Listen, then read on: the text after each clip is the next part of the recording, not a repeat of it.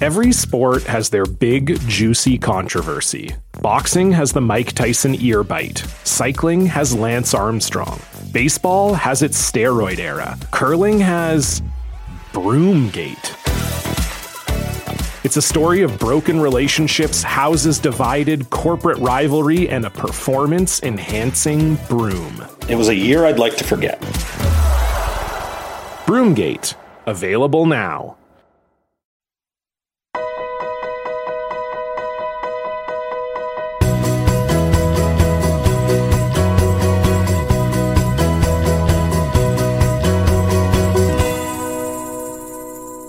Well, I live to breathe another week, boys. I just always expect the shoe to drop. Hey, Jimmy, thanks. It was fun. Uh, you can become a listener now. Uh, I've stopped taking Warren's calls, Kevin. I'm going, it can't be good. It can't be good. of course, we're joined uh, on Inside Curling. Here we are each and every week by the World Curling Hall of Famers, Warren Hansen and the great Kevin Martin. And uh, this week, no exception, uh, the Hearing Life uh, challenge uh, up in Grand Prairie is done, uh, and a great victory uh, by only a three man team in the end. I think everyone knows that by now. Nick Edin's team takes it home, and Nick went down with a very worrisome knee injury. I say that because I saw them working on it and the uh, you know in behind the sheet, and when he was down, they were sort of manipulating his knee. Kevin, they made one little move, and he collapsed like he'd been shot. You know, so we understand that MRI is happening today. We've got Oscar Eriksson and Rasmus Wranå are going to come on. A bunch of other things we're going to look at as well. You're going to break that down for us, Kev. Uh, also, the World Mixed Curling Championship was completed this past weekend in Aberdeen, Scotland. And uh, maybe no surprises there, but uh, we'll tease you a little bit and get the results on that. Big women's event this week in Calgary, the Autumn Gold, and another event, the Pan Continental Cup, will be starting in Calgary this week. We're going to take a look at those events. Hot Rock Topics. We chatted a bit last week about the curling dues dispute going on in the U.S. and the situation with the USA Curling uh, CEO. The annual USA Curling Members Forum was held last Friday, and uh, you're going to take a look at that, Warren, and let us know. A five hour deal, Warren, was it? Summit? yeah, five hour, five plus. Yes, it was. Uh, and I understand you listened to the whole thing. I did. Just incredible. Uh, it was pretty yeah. painful, but I did. We got an email, our mailbag segment from uh, Uli, I think is the way you pronounce that, in Sw- Switzerland, wondering about the conversation that takes place on the ice at a major curling event when you see the guys strategizing. So we're going to talk about that. We really appreciate all our sponsors that have been on board with us for the whole duration of Inside Curling, and they're back again this year. And we'd like to thank them. Sports Interaction, who brings you what is happening around the curling world. Nestle Boost, the sponsor of Mailbag. Coyote Tractor, the sponsor of Hot Rock Topics. And Goldline, who brings you In the House, which we have today. So, Kevin, before we start, we were talking off air, and uh, I think Warren and I heard you right when you were sliding in your kitchen this morning, practicing with your opposite hand. what the hell? What are you doing, Martin? Okay, can you just relax? Well, okay, well, get on the couch when you get home. Okay. Yeah, well, I was trying to figure it out. How? Uh, how? Uh, yeah, we're going to talk about that a little later. It, was, uh, it, it, didn't, it didn't. It didn't go well. Okay, good. We, we will we will talk about that. So here we go. What's happening around the curling world? Brought to you by Sports Interaction. You want to bet? You can do it at Sports Interaction, Canada's sportsbook. You got to be 19 year olds to play, and you ha- must be a resident of Ontario. And please play responsibly. The second Pinty's Grand Slam event of the year, the Hearing Life Tour Challenge, finished this past weekend in Grand Prairie. Rachel Homan, uh, congratulations to her and her team came through.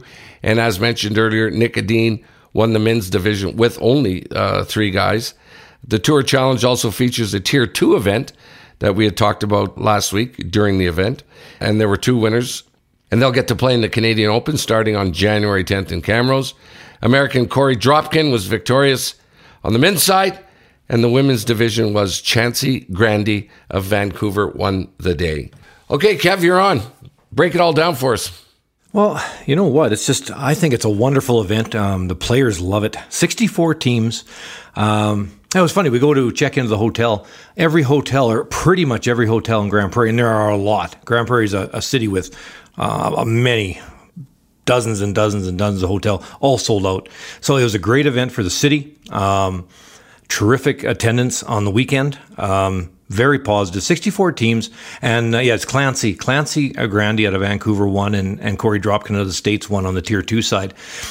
Interesting in the quarterfinal on the women's Tier 1 side. Um, getting getting beat by uh, by uh, Rasmus Wranå's sister, Isabella Wranå, um, in the quarters. And uh, played amazing and and beat them up. I'll just see if I can find the score.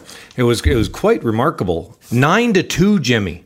Nine to two against Tirinzoni, and of course that's who I thought was going to win the event. So there went that. But ended up in the end, uh, Einarson and Homan playing each other in the final. You know, we've talked quite a bit about Homan's team and can they get the chemistry together? Can they get with Tracy and, and, and, and, Rachel sweeping and throwing the last rocks and getting comfortable? And it seems to me that that's happening. It seems to me that the team is coming around. They're looking more comfortable all the time. It's just going to be kind of a, I think, going forward of Rachel be, being able to let Tracy skip a little more and a little more as they go forward because she's the one holding the broom.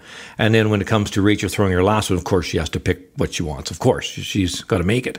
But I think that's kind of something they still need to work on a bit. But boy, they played played fantastic. And then, of course, on the men's side, um, the big game was that uh, semifinal, uh, Gushue against Nik Edin, and uh, just unfortunate. Nick hurt hurt his knee.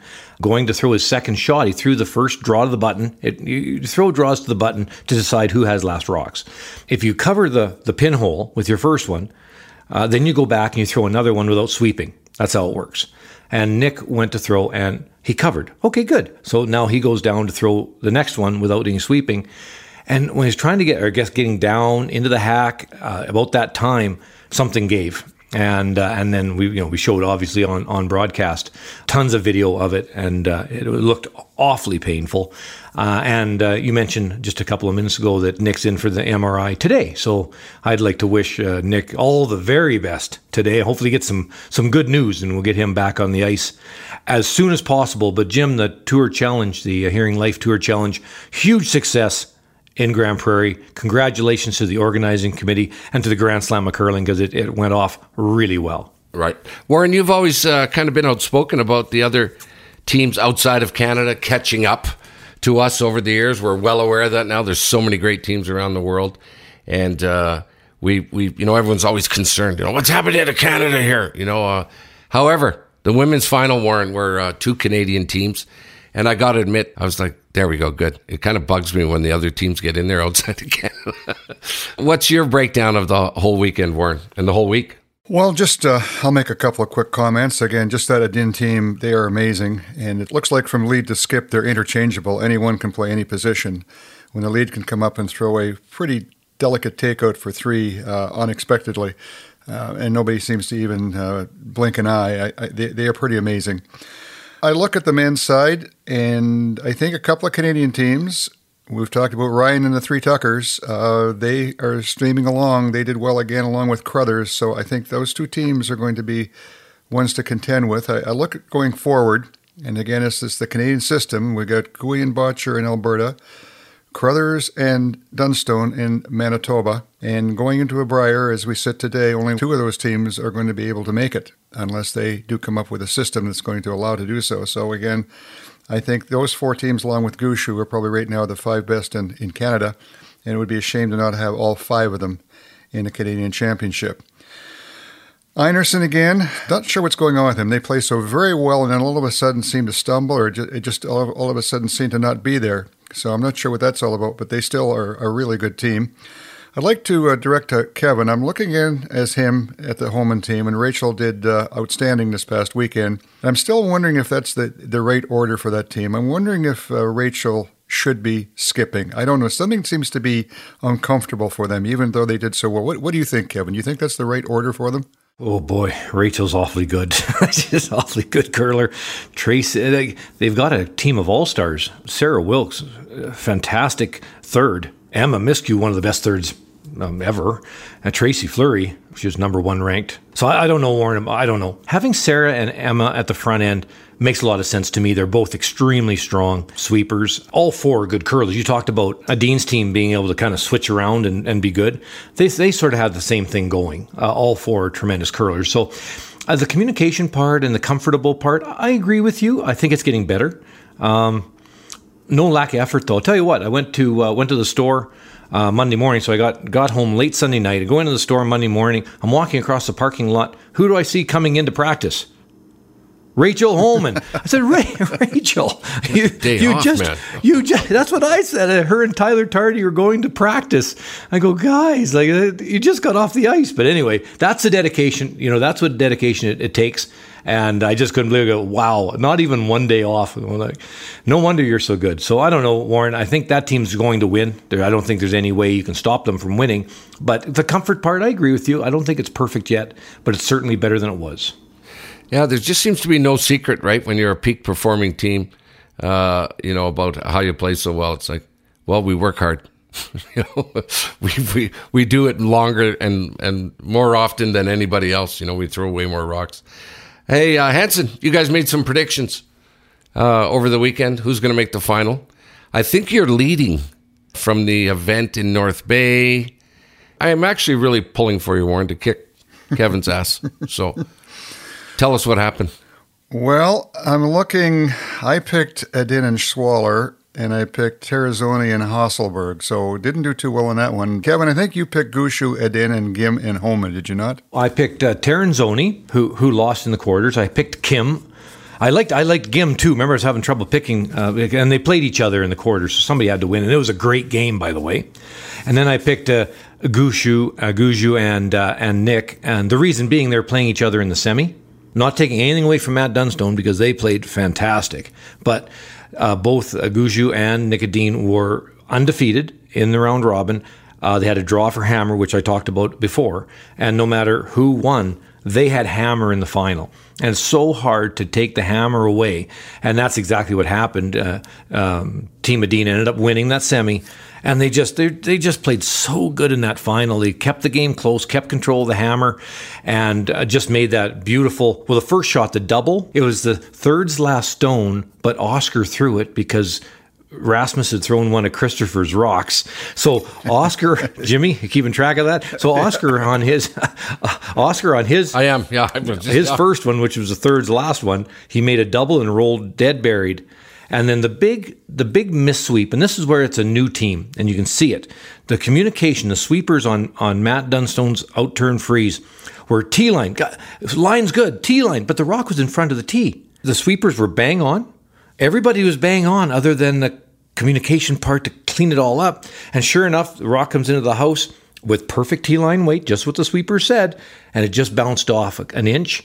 And then Oscar, with his last one, skips first, comes around, makes that little roll. When Rasmus jumps on the outside of the stone, has it carve in there, makes the perfect roll, and they pick up the big three points. And that and that was the game. So you know what? It, it's interesting, um, but boy, that that semifinal between Edin and Gushue was was really the the pivotal part of the uh, tour challenge. That's a long way to take us downtown, Kevin, to tell us you lost to Warren in your prediction. I I thought if I talked long enough, you'd forget what the question was.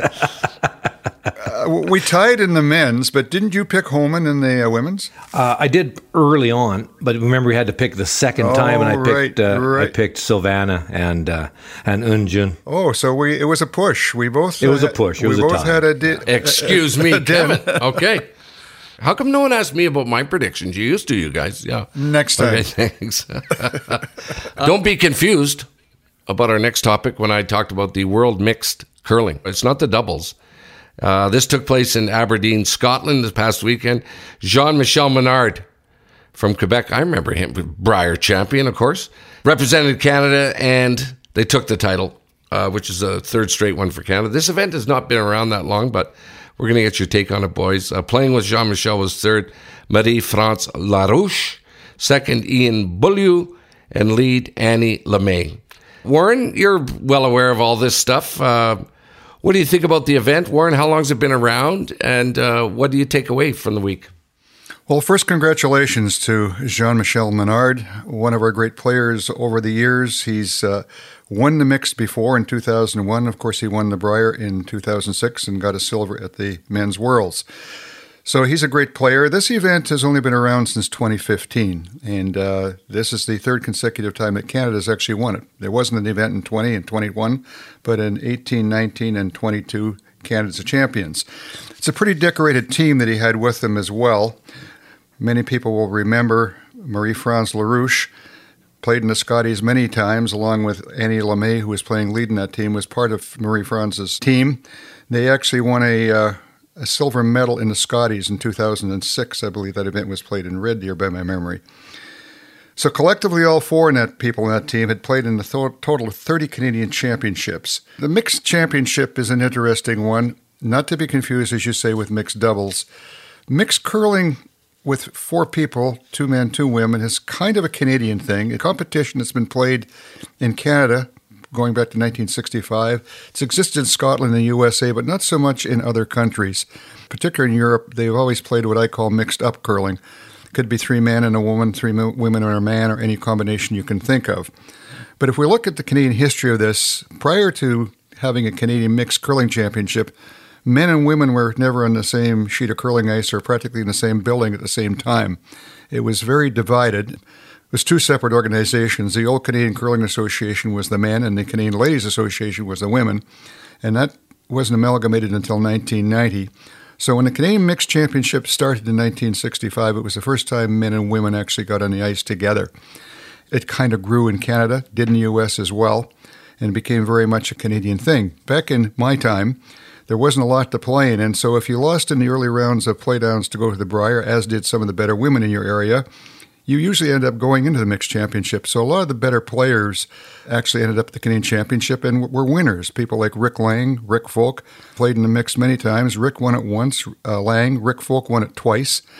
Uh, I actually played in the event back uh, in the 70s, and uh, the year we won, were in it, Barry Fry skipped the Manitoba team. He came second uh, with Ron Anton as our skip. We were second, and Sam Richardson was third. So it attracted a lot of the better players. But today, Things have changed with the Olympics, the Grand Slam, and the evolution of mixed doubles. Mixed curling with four people has kind of taken a little bit of a, a step back, and it's not in the same limelight it once was. But it's still uh, a lot of fun, and in Canada, still a lot of people play it. Kevin, did you ever play mixed? Well, we had a choice, Sean and I. Uh, Sean was a really good curler. That's where we met, actually, was uh, at the college, uh, provincials, a long, long time ago. So we did go in mixed one time, and we thought marriage would be better. that, that was it. Uh, I think I think it was a really good decision. We've played in a couple of mixed bond bonspiels over the years. As long as uh, if I'm skipping, then Sean has got to be lead, and if I'm throwing second, then she has to be third we're both a bit competitive when it comes to curling. So, uh, yeah, no, I, I, didn't get into mixed curling very much, but you know what? Um, but a lot of my friends certainly did. But you're right, Warren. There, there, there are lots of mixed curling leagues. In, in the clubs in Canada, where it's two men and two women, but you're right. When it comes to if you go down to the, down to the U.S., it's mixed curling, but it doesn't matter it's not so strict, strict as far as it's two and two. It could be three and one or whatever. It doesn't doesn't matter. So uh, you're right. It's I think it's more of a Canadian thing, but it's a good thing. I think mixed curling's uh, really fun and for couples to get out and and uh, get out of the house and have some fun and and play some sport and keep their good. marriage together. Yeah, don't uh, or don't play it. Yeah, very very important. my, very important. My dad Jimmy. used to tell the old joke. He said he was married forty years. He said the secret to a long relationship was I would handle all the major decisions and your mother would handle all the minor ones. And in forty years of marriage, we've only had minor decisions. uh, very very good voice. Um, couple of events going on uh, in uh, Calgary. Uh, the Autumn Gold uh, is a big event for women. Forty-four thousand bucks, man, in prize money.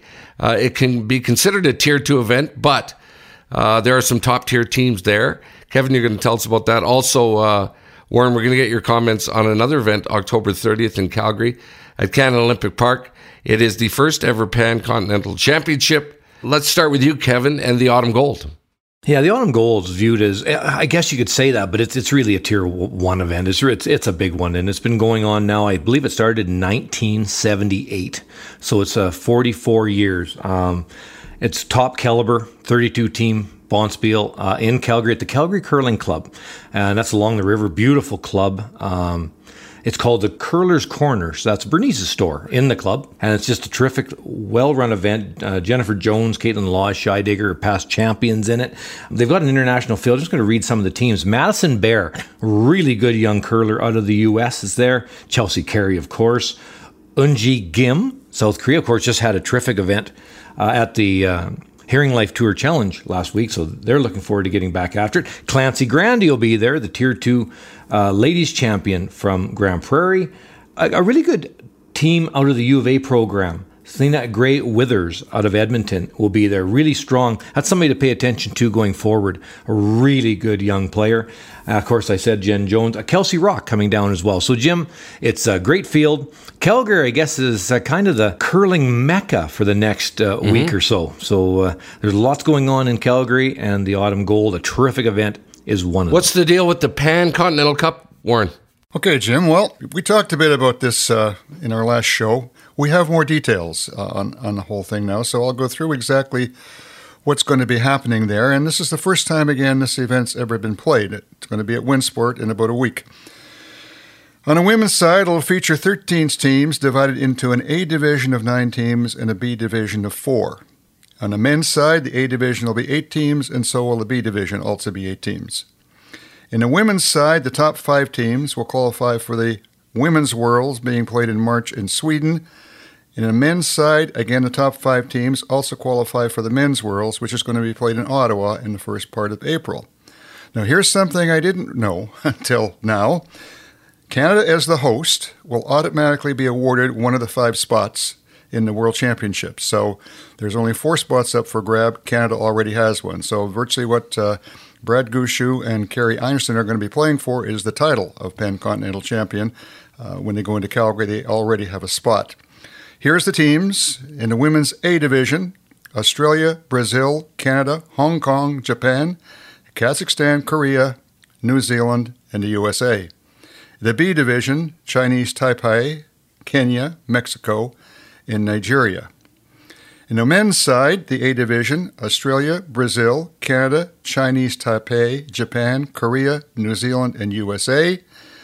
Men's B division. Now listen to some of these countries Guyana, Hong Kong, India, Kazakhstan, Kenya, Qatar, and Saudi Arabia.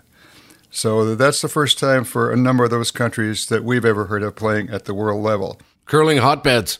Curling hotbeds. And before anyone starts sending me emails, Chinese Taipei is the official name of the entry for what is Taiwan in the World Championship, but that is the name of the entry, so that's why we say Chinese Taipei. Well, Warren, well, I guess because the event is in Canada, you want two Canadian teams, so it's a moot point now. You just made uh, just said the two Canadian teams are into the World Championship anyway. Yes, but this is going to be the right to become the winner of the first Pan Continental Championship, the title. It's becoming the North America Asia version of the European Championship, which will be played in December. And it, of course, qualifies seven teams. This event qualifies five. So the Europeans, like Nik Edin, takes great pride in becoming the European champion. And the idea here is eventually, uh, if it's Canada or the U.S. or whoever's going to win this, takes great pride in being the pan continental champion. There you go. That's what's happening around the curling world. And uh, here's the next thing Hot Rock Topics, brought to you by Coyote Tractor. If you have work to do, Coyote has the tractors, UTVs, and ZTRs to do it. We dig dirt. The last two weeks, we've been talking a bit about the dispute going on with American Curling USA uh, between the Grand National Curling Club and the US and USA Curling, as well as the situation with CEO Jeff Plush, who made it uh, into the national media about two weeks ago uh, in an ugly situation when a report was made public about USA Soccer and sexual abuse that took place involving players, coaches when Plush was the league commissioner. The annual USA Curling Members Forum took place last Friday, and uh, there were many things that came out of that. Warren, you listened to the whole thing five and a half hours. I don't know. How do you break down five and a half hours? Okay, we'll have to. Well, uh, I, am going to try to do it as best I can. And I think it's important that we do this because I, I really is. A, I wrote an article in our Facebook group okay. that has all the details, but I said it's USA curling at a crossroads. And I really believe it is, and it's something we all need to be concerned with what, with what is happening down there because it's not good. Uh, and as I indicated, five and a half, almost six hours, and it certainly wasn't the best moment for USA curling without question. People were confused in that meeting, at times a little angry.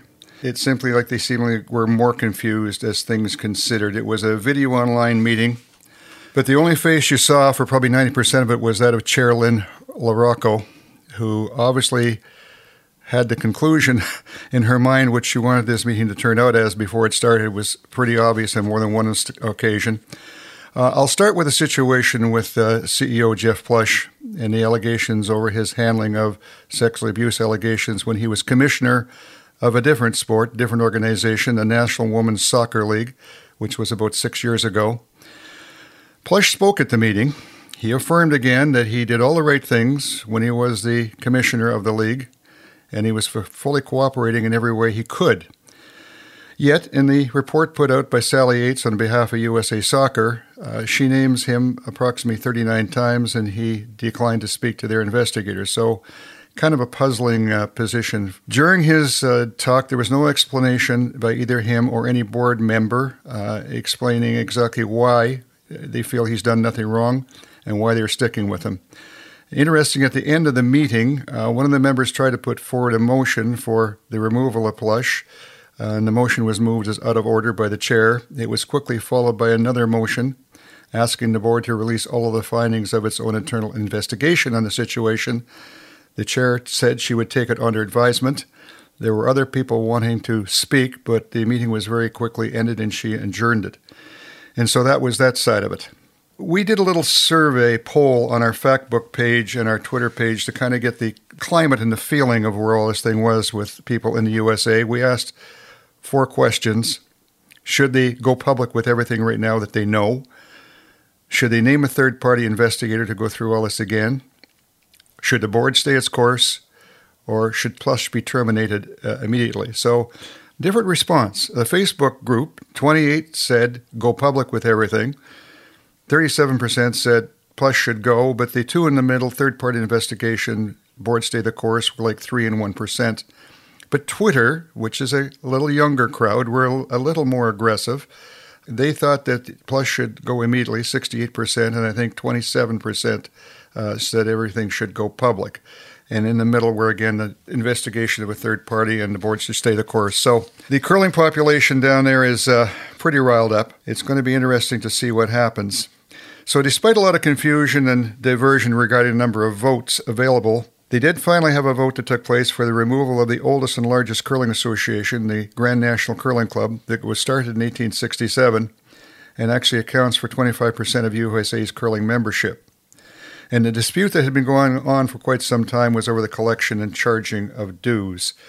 Uh, the results were going to be obvious fairly quickly when the Athletes Advisory Group, that controls one third of the votes at a AGM by U.S. law, indicated that they were going to vote in favor of the removal of the Grand National. And from there, it pretty much became a formality as two or three large blocks of votes in the center part of the Northwest were also voting for removal. And it was obvious before it went too far down the line that what was going to happen. So they voted to remove the Grand National. The fallout on social media the last number of days has been large, and it consists just that curling in the USA is divided in a large way and the group supporting the GNCC seems to be growing, and a number of clubs are indicating they will cease membership with USA Curling. So the situation's bad, and it seems no one is prepared to wave a white flag and attempt to find a solution. This whole issue regarding fees, Grand National, this is a dispute that probably goes back forever, but it's been embedded in Canada as well. And I've always looked at it as a dispute between the recreational club players and the high performance or competitive athletes. And certainly it was around in my day, and, and, Kevin can probably attest for that. I mean, we both curled in Northern Alberta, and, you know, competitive players were always sort of thought to be the, you know, all you guys ever do is take, you don't contribute anything back to the club, et cetera, et cetera. And we're two different groups of people. Uh, top competitive players aren't really tied to clubs, although if you watch a telecast of the Brier, you'd think they all did, but they don't. This has always existed, and there's been a need for so long to negotiate a manner how the curling club side of the business operates over in one segment and the high performance athletes in another. This is the root, I believe, of what's now playing out in color in the United States, but it's also been playing out, I think, here in Canada for years. And the fact that the Brier is still played the way it is, uh, as supposedly a high performance event when it really isn't, is another example of how that fogged area just is not clear, and I think that's part of the problem that's happening down there. So, Kevin, interesting in your thoughts and comments on that. Yeah, well, um, first of all, I guess the, the separation between uh, club and high performance um, in both U.S. and Canada, I think, is is something that needs to be done. It, it's very important. Um, as far as U.S. curling, though, I do spend a lot of time down south, and uh, uh, yeah, this is this is a bad situation because curling is growing so fast in the U.S. and there's so many new clubs coming, and the, the membership are so excited about the game. So, the part that I guess bothers me about this whole thing is the damage to the growth because it's very exciting down south what's going on with the game itself. And uh, you know, I just hope that the, the groups get together much sooner than later and are able to uh, to solve this um, because it's it's getting worse and worse, not better and better. And and with the with the sport that's growing and becoming so popular, it's just you know it's, it's not the right right time for this Warren to be able to continue this amazing growth of our terrific sport and that's what I worry about is is the growth of, of, the game because not every country in the world is growing at the rate of the U.S. curling and and it just hurts me to to see that. Yeah, me too. But but I really think that that it's important going forward in in North America that we do start to separate high performance and uh, and recreational curling, kind of like golf. Like I love playing golf, but I'm not ever going to be any good at it. You know, when it comes to a club, I, lo- I love to be able to help the club, make sure the clubs are healthy, and spend money at the club, support the clubs. But as far as pro golf, I just don't see where I should be paying dues to pro golf. You know what I mean? I don't I don't see that. I think there has to be a separation, which there is in golf, between the high performance and and the local slasher like me. I, I, can see one side where I'm going, I, I don't want to pay any dues to anything if I'm just a beer league curler and I paid my dough to the Crestwood Curling Club. Uh, I could see that side. I could see that side. This was the sad part about that meeting. There was a lot of really frustrated people that wanted to express things that were on their mind, and, and, and it was almost a, a railroaded to conclusion, and, and people were cut off. They weren't able to express what's on their mind. And and for that meeting to air everything they needed to, it probably would have taken 12 hours, but but it was necessary. And the fact that it was handled in the manner in which it was, it's now just it's festering, and uh, who knows what's going to happen here. But it's but it's not good, and it's really it's sad, quite frankly. I hear footsteps. Our two guests are uh, arriving shortly, uh, but let's get to the mailbag segment. Brought to you by Nestle Boost, complete nutrition to fuel your day. Uh, here it is. Many thanks uh, for your excellent podcast, to which I listen with great pleasure. And also, uh, thank you to Sportsnet and Kevin for the excellent broadcast of the Grand Slams. Uh, of course, this week you're up in Grande Prairie. I have the following question, which you may want to discuss during the podcast. When the opposite team is discussing their tactics and possible shots, for example, during a timeout, do the skip and vice skip pay attention and listen to what is being discussed? Or is this against curling etiquette? Good question. If yes, is this maybe an advantage for international teams as they understand English or some English? But Canadian teams generally do not understand Swedish, Swiss, German, Korean, etc. Thank you very much for looking and looking forward to the next podcast. That's from Uli Arnie in Switzerland. Uh, I think I understand that, Kev. I mean, I watch watch TV, and what's the answer there, Kevin? Well, I, uh, at the very highest level, um, I think the most of the players are at least three, four, or five moves ahead, maybe even two or three ends ahead of where where you are right now. So the discussion happening during a timeout, it's about one particular shot, but I would think both skips are quite a bit ahead of that mm-hmm. as far as the chessboard goes. So I'm not sure it matters much at the highest level. Now, if you go back to maybe junior or something like that, where you sort of react, you you see the board and you go, okay, I react now, mm-hmm. not worry about what's down the road. You know what I mean? It's a little different way of looking at the game. That could be a factor then. But you know, with uh, you're watching Matt Dunstone play uh, Nik Edin in the final uh, just a couple days ago, it doesn't matter. They know the chessboard very, very well, right. and what the other team is talking about. Two or three choices, maybe uh, for example, the sixth end when Oskar is tr- going to hit to the center line, which would give get them two points, rolls the other way. The possibility of three, Matt would have been looking back, going, ah, "He's probably going to hit to the middle, guarantee their deuce." But if it goes the other way, I have a chance to get out of it, but my shot becomes more difficult. So that's kind of the thing you're looking at uh, at the other end. I don't think it matters what the other people are talking about, though, because you already know the scenario. You've from where you're looking at it, you already know the two or three choices that you have. It's not like stealing signs in baseball. Oh no, no, no, not, nothing like Yeah, that right. at all. No. Warren? Well, I was in a different era, and things were were different. I think the fact we played against a, a lot of different teams because uh, not like now where all the top players are playing against each other most of the time. So we played a, a huge variety of, of teams and of different abilities. So there was lots of gamesmanship going on, as far as little subtle, subtle things that were said or done. Um, and, and some of the top players were better at it than others. Uh, intimidation to a very large degree. I mean, I played with Hector Gervais, and just the size of him and, and his gruffy uh, exterior was threatening. I'm sure it was two points on the board for half the teams you played. Um, and, and he used that to his advantage. So there was lots of gamesmanship, but I think it's a little different now, as Kevin says, um, because they all know each other so well and they, they know what the other team's thinking and doing. And they know by laying out a, a word or two here isn't going to impact the other guys at all, so they don't do it. Thanks, Uli, for the email. Uh, we invite you to send us all sorts of emails.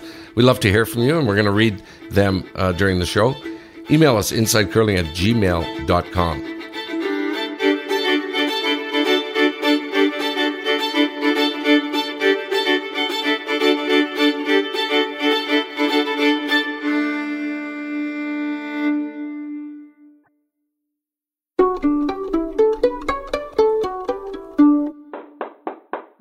in the house. They're standing outside the door, fellas. Brought to you by Goldline. Goldline curling equipment can be found in pro shops and curling stores all around the world. Plus, there are retail stores in Calgary, London, Scarborough, Mississauga, and two stores in Ottawa. Goldline can be found at every Grand Slam of curling event and online anytime at goldlinecurling.com. We got not just one guest, we've got two guests, Kevin. You're getting better all the time. You know, it's like fresh off a victory in Grande Prairie for the Hearing Life Challenge. Uh, we are joined by the winning team, Nik Edin's team, uh, but but Nik is not here. Okay, we saw Nik go down with a painful knee injury, and uh, they might leave him off the team because he wasn't there and they won. so, hey fellas, come on in. It's Oskar Eriksson and Rasmus Wranå. Did I get that right, Rasmus? Perfect. Okay, there you are, boys. Uh, yeah, good to have you. Did I hear you guys snap a couple of beers before we started this? I thought I heard We someone never- open. We wouldn't. Just Some coffee. good old Canadian coffee. Oh, okay, there you go. morning. Yeah. Where uh, where did we find you guys? Congratulations, first of all, on winning the Hearing Life Challenge. And uh, where are you now? In Calgary. Yeah. Yeah, so Oh, we uh, took a flight to Calgary after the final and just staying here for a few days. Niklas is uh, actually at the MRI right now, so we will uh, get the answers later today. Okay. And uh, any idea of what you think it was? Uh, what happened to him? Because it sure looked like he was in a lot of pain when they were trying to look at it. Yeah, um, I, I've heard a little bit about it, um, and it's um, probably either the meniscus that's really bad, Yep. or it is uh, mu- muscle behind the knee, like almost from the calf, that's like jumped a little bit into the wrong position. Sort of Uh, dislocated. Yeah, almost kind of dislocated. Um, so until that uh, jumps back or is uh, fixed or whatever, then uh, he's uh, not going to be able to play probably. That's very, very good, Dr. Wranå. That's really good, the way you broke that. Just trying to recite what he told me. yeah, excellent. Yeah. So tell us, uh, of course, when you're handed that, your your heart must have dropped, of course. And uh, how did you guys strategize about it going in? Was it, did you have choices what you were going to do, or uh, or how did you come to the setup that you were going to have to to pull it off, the victory? I think we just pulled straws. Whoever got the shortest one had to play skip. no, we were just joking a little bit about it before the game. So who want to play lead? Who want to play second? Who should skip? You want to play last rocks? Then when we realized he can't play, like okay, try to have fun. It's gonna be a tough game. Gushue, one of the hottest teams on the planet right now, so managed to get the hammer. Just said to each other, try to get a few blanks, keep the hammer. But the way they play, you don't get many chances to get a blank end. So Well, good for you guys. Uh, yeah, exceptional. Um, what's your schedule like then? I know there, there's an event in Calgary, of course, and then full year curling just got underway here a few weeks ago. Tell us about your team and what lies ahead for the next few months. um, well, uh, we're actually going to uh, Swift Current um, this Thursday. And then after that, we're going to play the Penticton event as well. Very nice event. And then we go home and we rest for about one week, and uh, then we play Europeans. That is in uh, in Sweden actually, in uh, Östersund. Mm-hmm. So that will be nice on home field. Yeah, not a very light schedule. Kevin, uh, over to you. Well, thanks a lot for taking the time, you guys. And hopefully, Nik gets some good news today. Definitely. In the last while, three person teams have done very well. In, in, in, many different things. I'd like to hear your thoughts on, I suppose, why is that possible? It would have been unheard of years ago. But now, um, there's been quite a bit of success by three person teams. What, what do you think that is, you guys? I think you just get together as a group even more. Like, you realize the situation, you're almost more pressure on you than what you're used to. Stepping into that role, the three of us, we don't want to embarrass ourselves so we got to make sure we play some decent shots. As you know, like the, the top players nowadays are everyone's so good. Like back in the days, you could say like, okay, you get the worst player as lead, and the one shooting high percentage always being the skip. But nowadays, everyone's so good, and both me and Rasmus are used to playing mixed doubles. You see the Italians that played three all all uh, week. All of them play mixed doubles. Brad and Brett, when they won the the Brier and Jeff, they all play mixed doubles. So you're used to be less people in the team more now than if you go back before the mixed double days. Yeah. Yeah. So mixed up by saying mixed doubles. Um, it, the sweeping because it used to be that a lot of sweepers would be on one side all the time, and if you're only three-handed, you had a really a less chance of making shots on one turn or the other. But Rasmus, you're able to you swept a lot. You and Christoffer both swept a ton during those games, but you're able to move around behind the stone depending on what needed on that beautiful hit and uh, roll. I think Oskar. I, I, believe was trying to roll a little bit to the middle, mm-hmm. but it ended up curling a bit. So you jumped to the other side to get that late finish.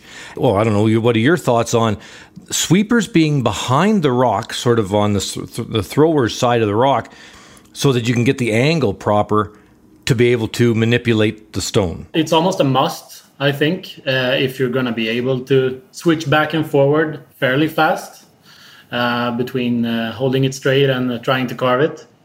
If you're standing too much on the side, it's going to take a few seconds before you get to the other side and can start sweeping there. So I feel for myself that I, I sweep better when I stand a little bit behind the rock as well. So it works both ways for me there, actually. In the sixth end, uh, Oskar, you didn't throw the last rock for the big uh, three ender. Who goofed up? Was it Christoffer or was it was it you, Rasmus, who uh, who messed it up and, and threw it out of order? I think it was a little bit both um, because Christoffer made his two ticks, and then it was like, okay, nice job, good, good, good uh, like uh, good end from you. Like it usually is. You make two ticks, then his job is done. Made a nice job. Uh, so I think we just both uh, totally forgot about it. Uh, and then when I played my had played my first one, I came down and realized there were still five rocks left, or six rock, rocks left maybe. That's when I realized that uh, we had not done this the right way. that was pretty funny. Warren, go ahead. Let's just stay on that topic for a minute, guys. So, Kevin and I have often talked about going forward about five person teams. And of course, today the costs involved prohibited. But do you guys see that being a reality as we get more money into the game and things progress forward? That a team will be five people, so you can rest certain players, you can make substitutes sort of at will. What's your thoughts on that one?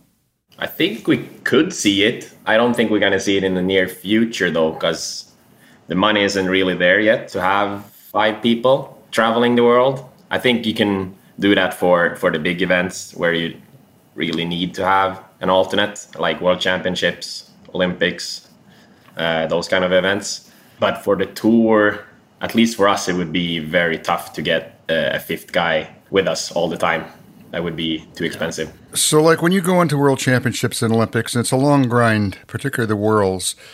You ever consider having a fifth player rotate in regular to give people rest, or has that ever been thought about? Not really, because like all the communication you have within the team, that would take a lot of extra practice to get that fifth guy into that, especially if it's not with you all year around. But if you have an all like a dedicated alternate, just being with you all the time, then I think it would be an alternate like to have that guy play a few games here and there just to to rotate and save some energy for the big games and uh, I think that could work. I think it's easier early in your career, like in juniors, but whenever you're getting closer to the top and you have to play at your best, you have to play 90 plus percentage every game to to win games here at the slams and at the playoffs in worlds or olympics or at a brier or european championship. It's tough to rotate and uh, lose that a little bit of a communication and the original lineup like yeah the chemistry. Yeah good points. So you two guys are probably two of the most decorated uh, curlers in the world today um, certainly, Oskar, you've got four Olympic medals, and I think you're the only curler who has four Olympic medals. Kevin tried; he's got two. Not too late. Two of the colors you have, but not too late. Oh, it is too late. so, looking back historically, you guys played against each other. I think as juniors. The four of you are all skips, I believe, originally. When you put this team together, how did you determine who was going to be skip, third, second, and lead? Me and Christoffer started playing with Niklas. Christoffer was already lead in uh, our old lineup. So that was quite obvious. He was going to stick at lead. And then it was Christian Lindstrom. He was playing third. And I was skipping. And when we took in Niklas to the team, or he took us, uh, I was playing third for many years with Christian as well. Like we just changed that the last two years in that lineup we said to each other like whatever's best for the team and we thought Niklas would be a great skip and playing last rocks and I was very used to playing third rocks. Two years later when we took in Rasmus the natural thing was he has took Christian's spot playing second even though he came from being a skip. So that was quite a process. So you guys are traveling a lot. You're on a, a road right now. You're between the events. What do you do between the events to train and to keep yourselves sharp? Rasmus, what's uh, what's your answer to that one? What are you guys doing for the next couple of days before this next event? Do you throw rocks? Do you work out? What do you do? Sleep. exactly. Um, no, but a, a, little bit of everything. Um, I would say we obviously try to get some good rest between the events, so we get charged up again. But it's also nice to go out and do something fun uh, when you have some days off. Or, and also, it could be good to go and throw some rocks as well. We don't feel pressured to go and throw rocks now in between because we've been away competing for so long now. So it's probably not to help super much uh, except for being in the slide a little bit. But uh, it's more if someone would feel on competition that they have had some trouble with some kind of shot, maybe, maybe we would go and uh, try to fix that more. But now, when it feels quite good, we focus more on resting up and uh, feeling good, basically. Oskar and Rasmus, we had uh, Brad Gushue on uh, last week, and one of the things about peak performers uh, like yourself, uh, as one of the best teams in the world, is the players have always consistently said there needs to be a place at the table with WCF or, or, at these places where they're making decisions about the future of the game. And Brad uh, came up with a very interesting comment that he thought the funding for uh, his team or, or high performance teams should be maybe given to lesser teams to develop our curlers in the future because he seems to think we'll be in trouble getting getting young curlers interested in the game and getting them to play well. Are there changes in the games that you guys think need to happen what do you like about it? How do you see the future of the game from your personal point of view as a team and just in general about curling?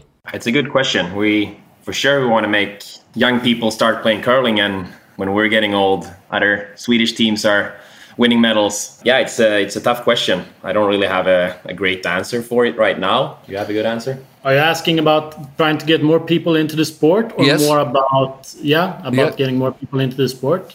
I think it really important thing for for young people at least. Now in Sweden we have a lot less curlers, but a common problem there is that there are only maybe one or two young players in one club, and they don't really have a team, mm-hmm. and it's hard to find a team to go out and compete with. Um, it uh, does get boring if all you do is go to practice uh, and you never get to compete. Uh, I don't know if you have that problem here in Canada because you have probably a lot more curlers But I would think that, at least in our case, some kind of forum online where you can sign up one, two players, say you want to play a tournament there. Is there anybody else who want to play? So they start competing together and uh, also getting to know even more people when they're competing, especially on a junior level. Mm-hmm. Um, so I think that is uh, why many people often maybe start to try play curling and then they don't really have a team, they can't really compete, and nothing really happens. Yeah, guys, that is that is a thing of the past uh, around here, and, and and I think even even now because a lot of curling is played in the rural areas in the small towns. In, in where I came from, uh, there was myself and another guy who curled, only the two of us. So then we had to go about a half hour away, thirty minutes away to find two others, but that was pretty much the only four. So we were as good as we were going to get, and then to to try to get really good, then I had to go to to college away and and uh, and not live at uh, at home anymore in order to get a chance to be good at curling. So it's kind of the same thing, I guess, in Canada. Obviously, in cities like Calgary, where you are now, and and Edmonton, where I am, we've got lots of curlers. So there's no no issue with finding teams.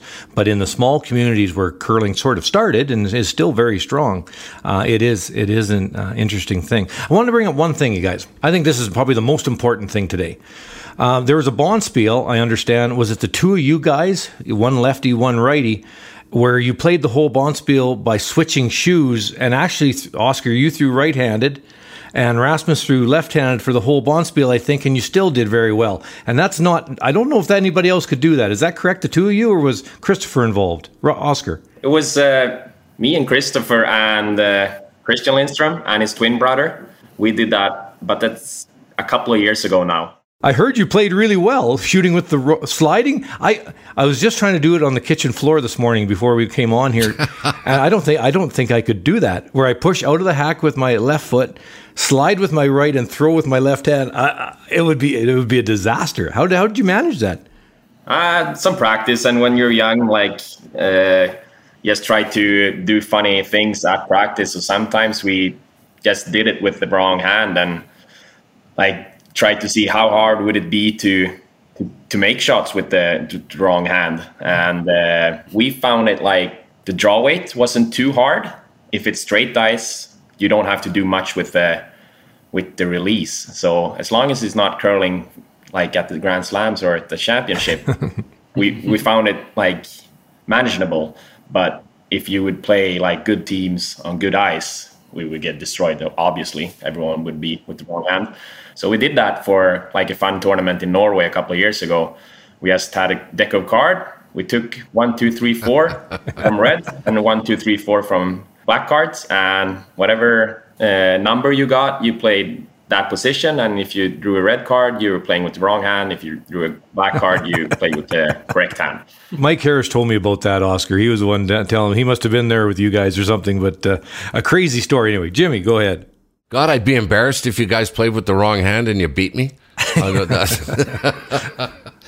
Tell me, you guys, what what do you do? Um, first of all, you're you're such a great team. It's I would invite people to click on Niklas's Wikipedia page, and then when you see his results, and uh, both of you are such a huge part of that. It's it's multiple world championships and gold medals, and it's just through the roof how good you guys are. Can you give us an idea of maybe what's what separates you, what you guys do different, uh, or or how you guys developed into a good team when when maybe you saw that you were going to be good and maybe sat down and said, okay, how are we going to maintain this over our career and get to where you are now? First of all, it's like a lot of sacrifices. Being away, like this is our we're starting our fifth week on the tour now in Canada. First of all, yes, know everyone in the team. What can you expect when you spend so much time with three other guys? Like you have to accept the other guys is how they are, like flaws and uh, strengths. And yeah, I think that's the most important thing. Like you need to really know each other and accept how people are on and off the ice, especially off the ice, because that's most of the time. Sacrifices from back home, like family and friends, you can't see them as much. And I think that's the winning recipe for us, yes, to be able to spend so much time together and feel feel good about it. So we're at the start of a quadrennial. So a number of new teams or new formations are out there. Few of them are doing quite, well. Schwaller, Carruthers, Dunstone, who uh, seem to be on the move. Who are the teams that you guys look to right now as saying, yeah, those are four guys we don't particularly want to play. Who who who is your toughest opposition right now?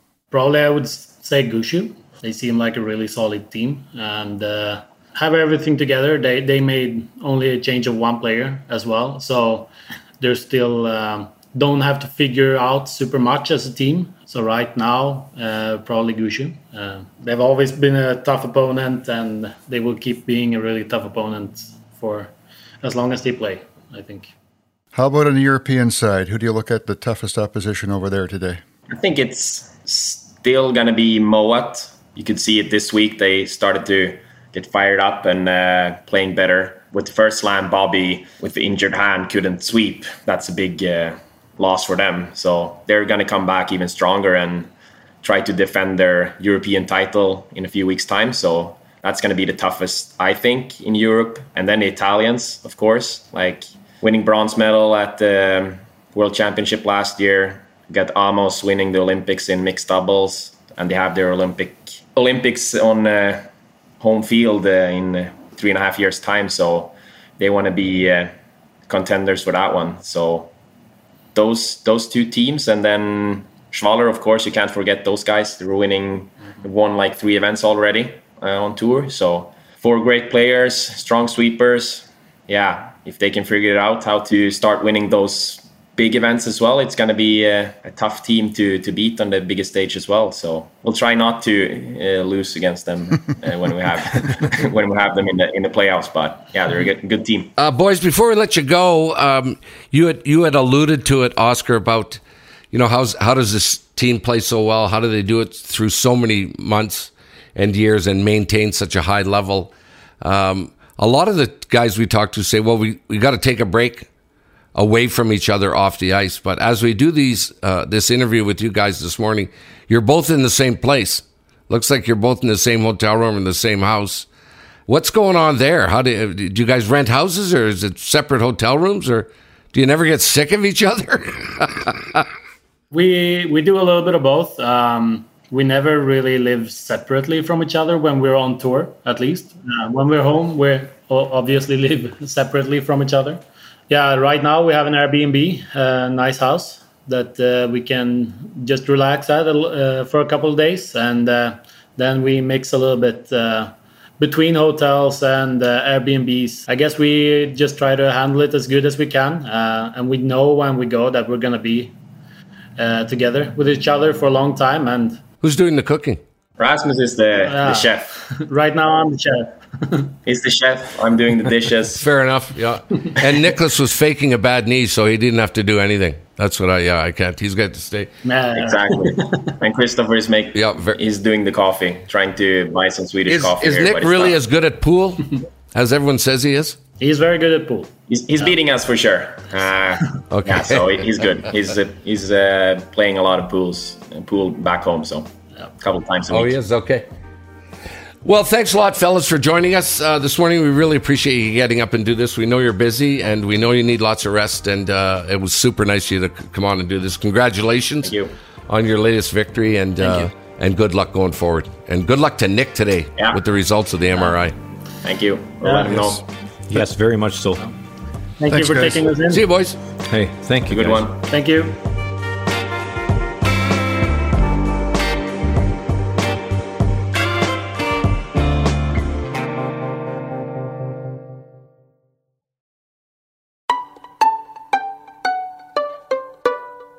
So there we go, boys. Uh, I kind of like those guys, Kevin, uh, and and Nik, of course, but uh, Rasmus and Oskar. Uh, they look like maybe they could bust loose a little bit, Kev, away from the game. they were. I think. I think. I think you're accurate there.